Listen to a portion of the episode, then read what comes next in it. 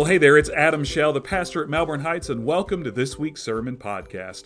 In Melbourne Heights, we are growing closer to God together, and recently we've been trying to grow closer to God by taking a deeper look at some of the stories from Jesus' life, and that's exactly what we're going to be doing in this week's sermon. This week's sermon, we're going to continue exploring the Sermon on the Mount, and specifically, we're going to be looking at a few of Jesus' teachings where he talks about some common wisdom that was held, but then he turns it and changes it just a bit. This week we're going to hear the common teaching of an eye for an eye and a tooth for a tooth, which Jesus changes to say, turn the other cheek instead.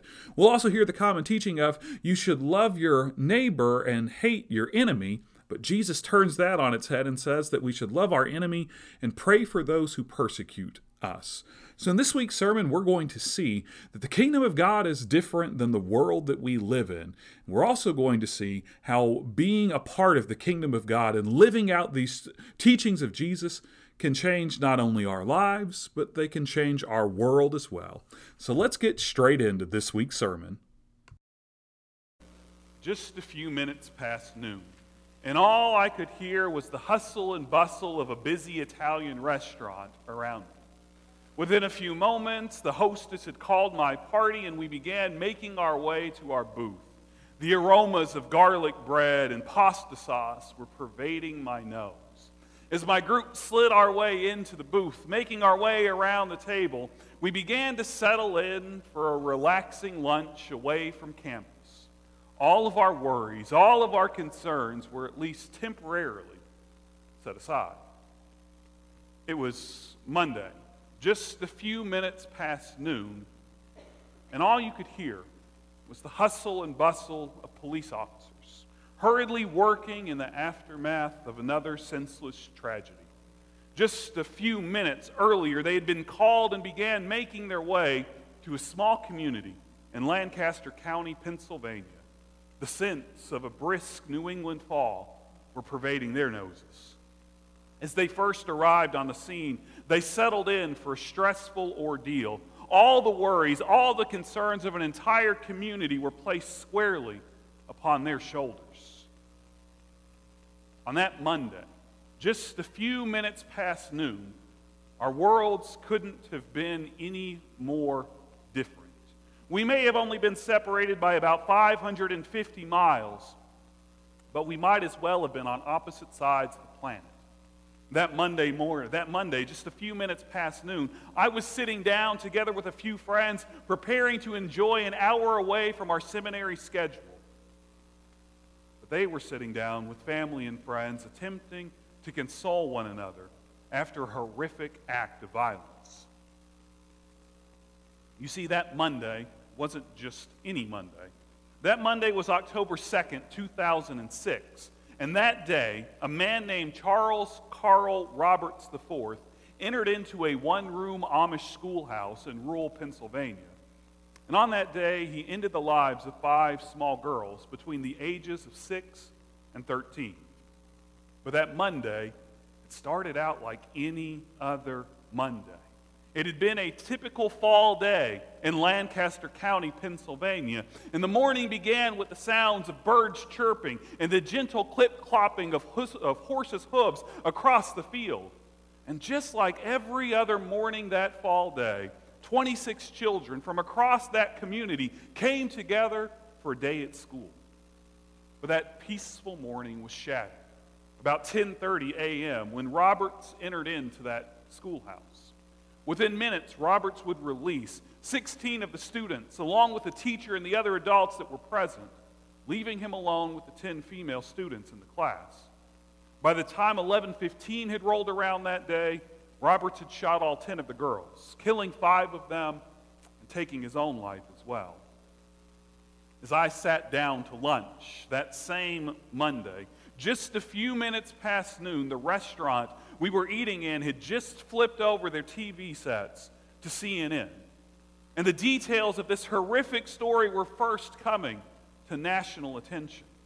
And although the coverage of the event was instantaneous, the story went on for far longer than an instant. The story didn't end with a short, a short blurb on CNN right at noon that day. The story didn't end with the death of those five small girls and the suicide of their attacker.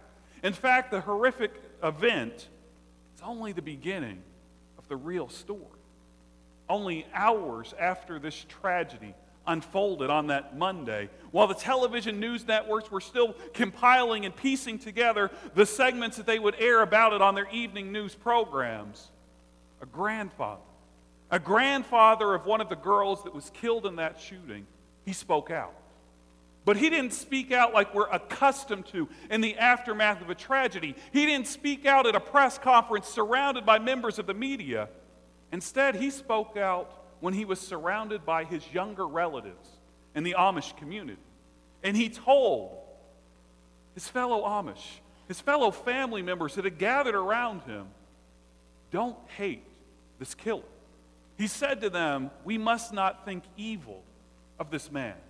Another member of the Amish community noted that this man had a mother, had a wife, had a soul, and that he was now standing before a just God.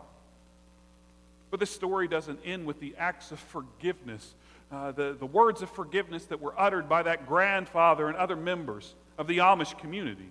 It continued to unfold beyond that afternoon. But it started that. It started with the words of the grandfather. It started with the words of this other person in the community. And it continued as other members of the Amish community actually went to the house of their children's attacker. But they weren't carrying pitchforks and torches the way that we would expect them to.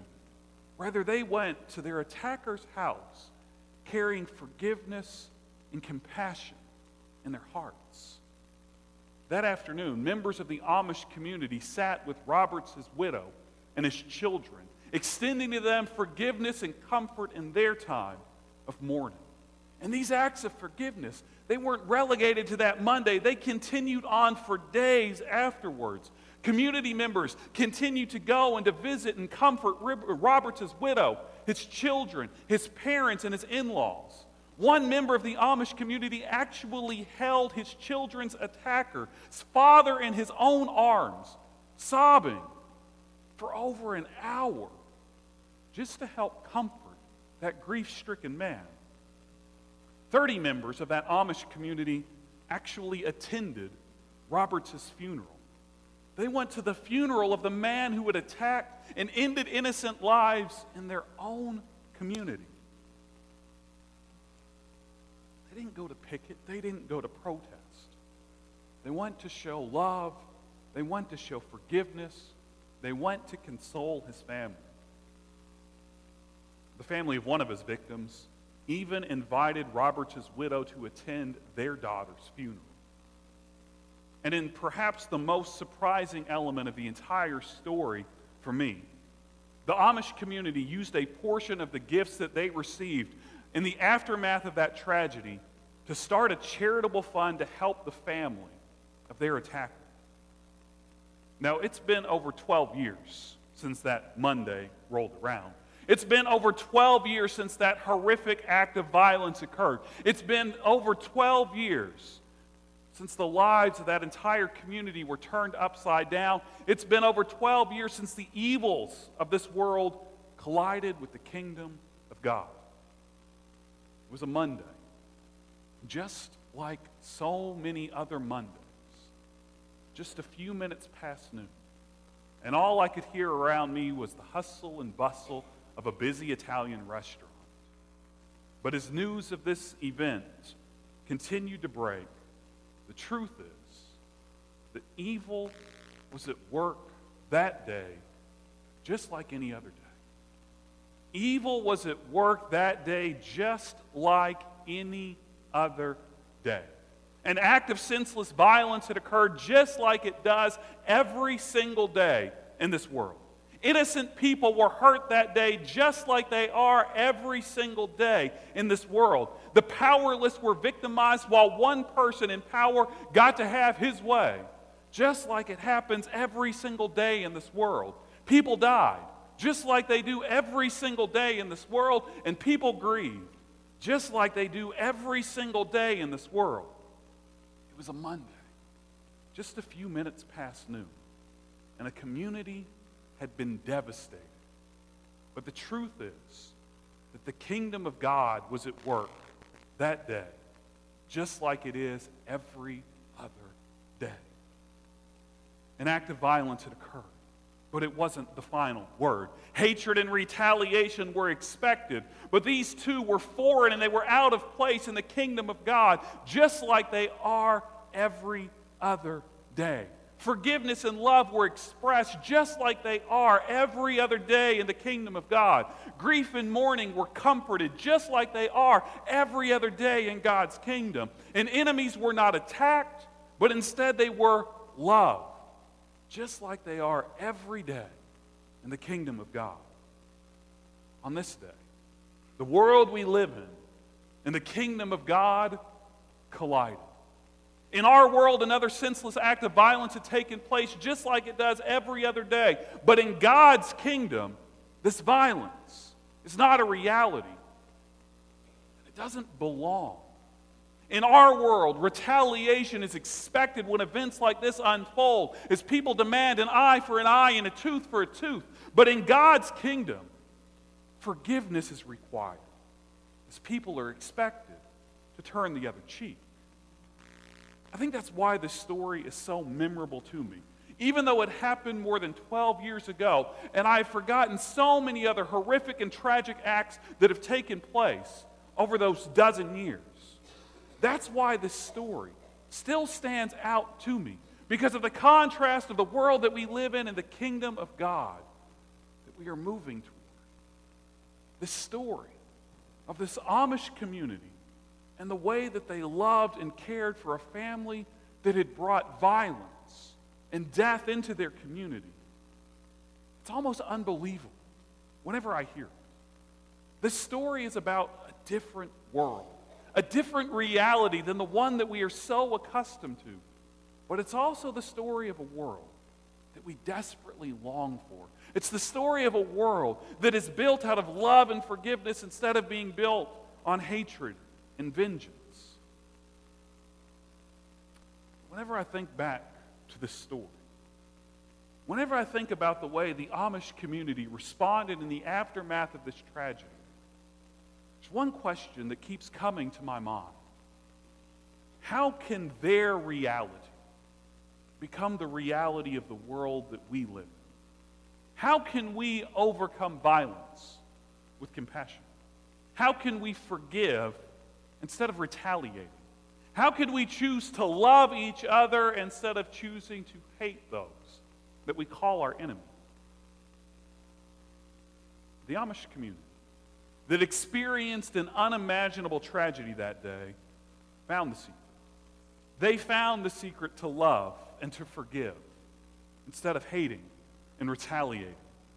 And fortunately for us, the secret that they found isn't really that hidden away. The secret that they found isn't really that hard to uncover and discover. The secret that they had, that they found, isn't hard to find at all.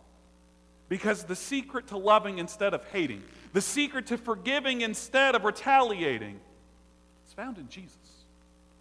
The secret to loving instead of hating, the secret to forgiving instead of retaliating, is found in Jesus. And we can find it too in passages like the one we're going to be reading this morning. So go ahead and grab your Bible, whether you've got a printed one like mine, an app on your phone, and turn to Matthew chapter 5. Now, we've already talked about this a little bit this morning, but this comes from the Sermon on the Mount inside of Matthew's Gospel. And Matthew's gospel is basically a biography of Jesus' life. It records the events that happened from Jesus' birth to the start of his ministry, the miracles that he performs. It talks about his crucifixion, his resurrection. But today in Matthew chapter 5, we see one of Jesus' teachings. And the Sermon on the Mount is the most in depth teaching that is recorded for us of Jesus anywhere in the Bible. But today I want to call your attention to Matthew chapter 5 We'll start looking together in verse 38. And in this passage, Jesus is going to teach us about the reality of a different world, the reality of his world. And Jesus is going to teach us how we can live into that reality. So let's listen to these words from Matthew chapter 5. We'll start reading in verse 38. Jesus says, You've heard that it was said, an eye for an eye and a tooth for a tooth. But I say to you that you must not oppose those who want to hurt you. If people slap you on your right cheek, you must turn to them your left as well. When they wish to haul you to court and to take your shirt, let them have your coat too. When they force you to go one mile, go with them two. Give to those who ask, and don't refuse those who wish to borrow from you. You've heard that it was said, You must love your neighbor and hate your enemy. But I say to you, love your enemies and pray for those who persecute you, so that you will be acting as children of your Father who is in heaven. He makes the sun rise on both the evil and the good, and he sends the rain down on both the righteous and the unrighteous. If you love only those who love you, what reward do you have? Don't even the tax collectors do that? And if you greet only your brothers and sisters, what more are you doing? Don't even the Gentiles do that.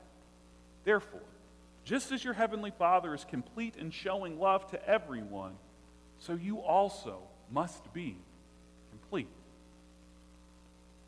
So, how do you love instead of hate? How do you forgive instead of retaliate? Jesus tells us in this passage. Jesus tells us to turn the other cheek. Jesus tells us to go the extra mile. Jesus tells us to love our enemies. That's the secret. That's the secret to loving instead of hating. That's the secret to forgiving instead of retaliating. It's turning the other cheek. It's going the extra mile. It's loving our enemies.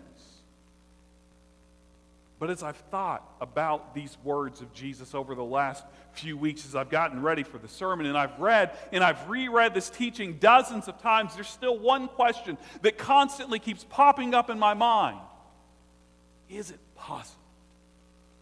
Is it possible? If we follow these teachings of Jesus, is it possible that they can actually change anything? Because let's be honest. Let's be honest here. These words, they sound great. They sound great. They're the kind of things that you would expect leaders and teachers to say to us. But do they really work in the world that we live in? Do they really work in the world that we live in? Because in the world we live in, what usually happens is if we turn the other cheek after someone hits us once, we expect we're going to get hit again on the other side. If we hand over our shirt and our coat in this world, then we're going to expect that they're going to want to take our pants and our shoes too. If we try to go that extra mile, we expect that we're going to be drug along for two or three more. If we try to really love our enemies, we're just going to be victimized by them over and over again. So it may sound good to say that we should turn the other cheek, but will that actually change anything? And it can sound good to say that we should love our enemies, but is that going to really change us, them, world we live in. I mean, we do call these people our enemies for a reason. But as I struggle with that question, is it possible? Does any of these teachings, can any of them make any difference in this world? Something hit me.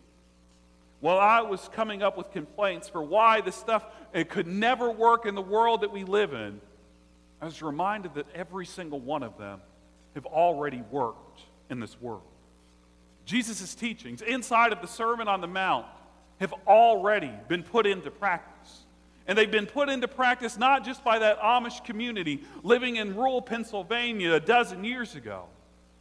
Every single word that Jesus said has already been put into practice by Jesus himself.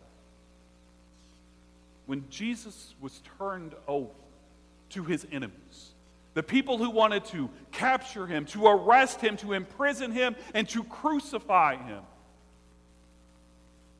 He willingly took on the horrific physical abuse they wanted to dole out. When his life was demanded of him, he willingly laid it down.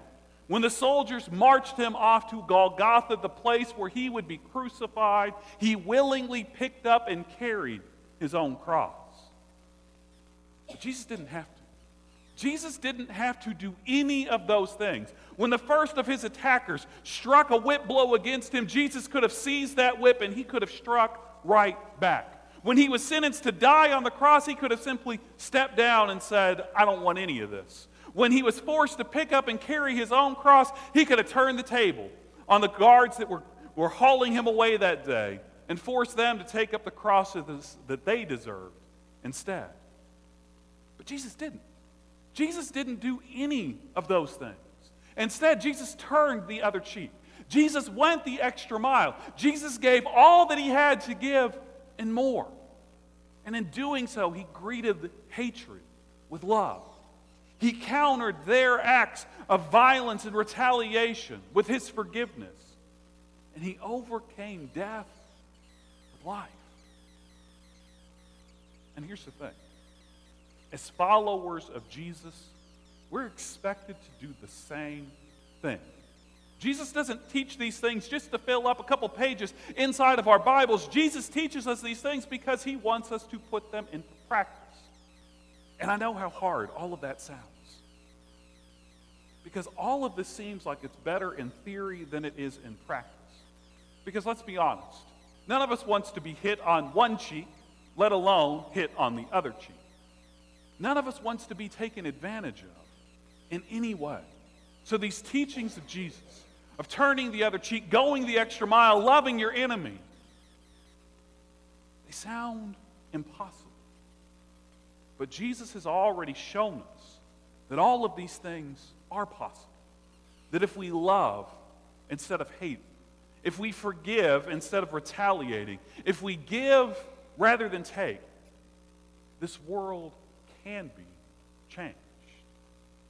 I mean, we're sitting in this place 2,000 years after Jesus walked this earth, 2,000 years after he was crucified and raised from the dead, worshiping him.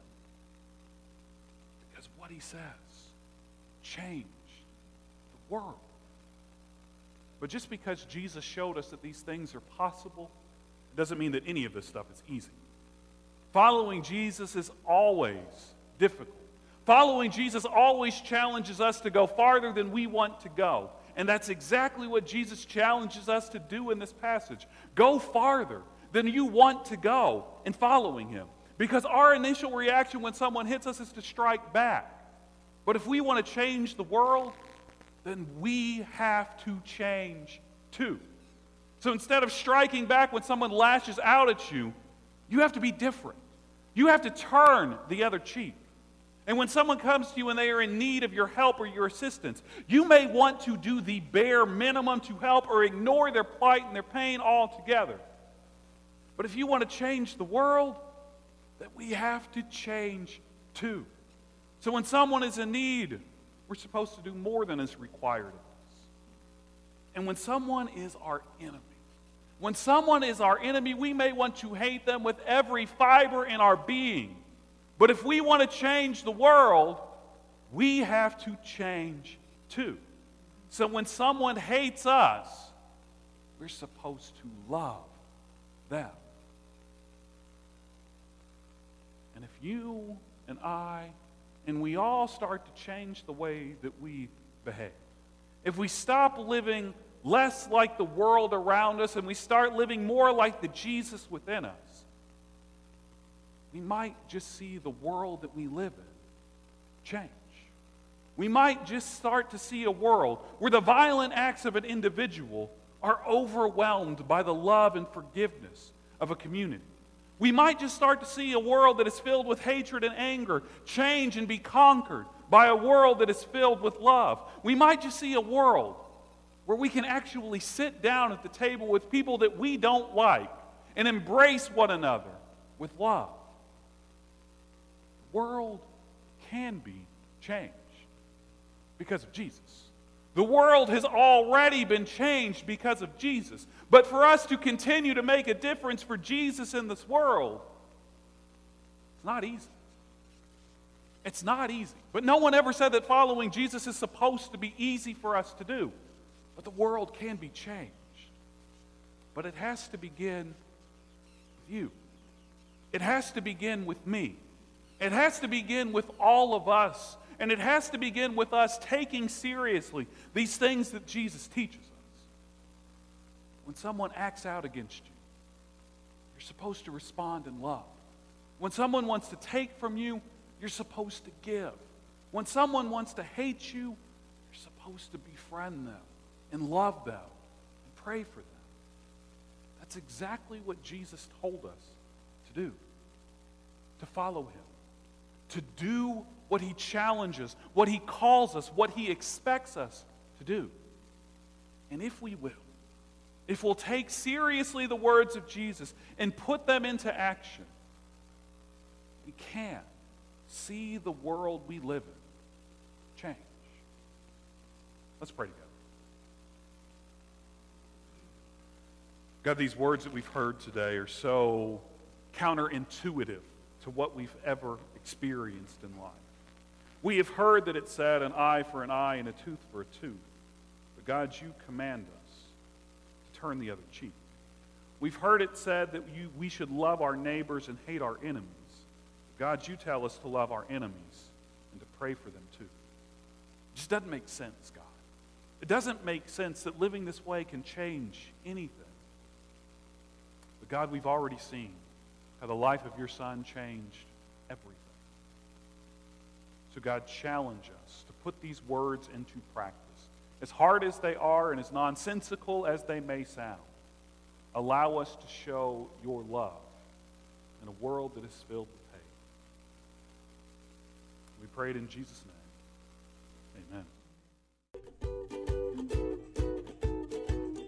Well, hey there, it's Adam again, and I just want to thank you for tuning in to this week's sermon podcast.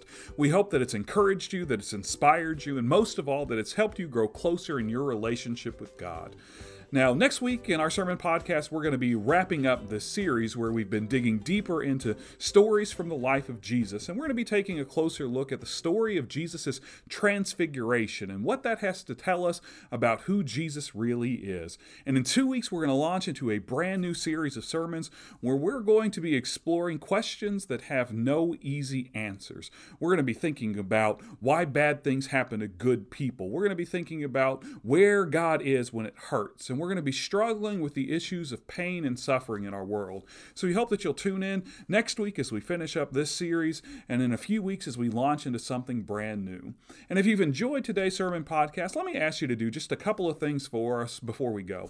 The first thing that I'd love for you to do is to hop into your favorite podcasting app and leave us a review. Your reviews mean a whole lot and they help get the word out about this podcast so that your friends and other folks can grow in their relationship with God as well. And while you're in there, make sure you subscribe to our show so that whenever we release a new sermon podcast, which drops every Tuesday morning, you'll have it right there waiting for you to listen to it.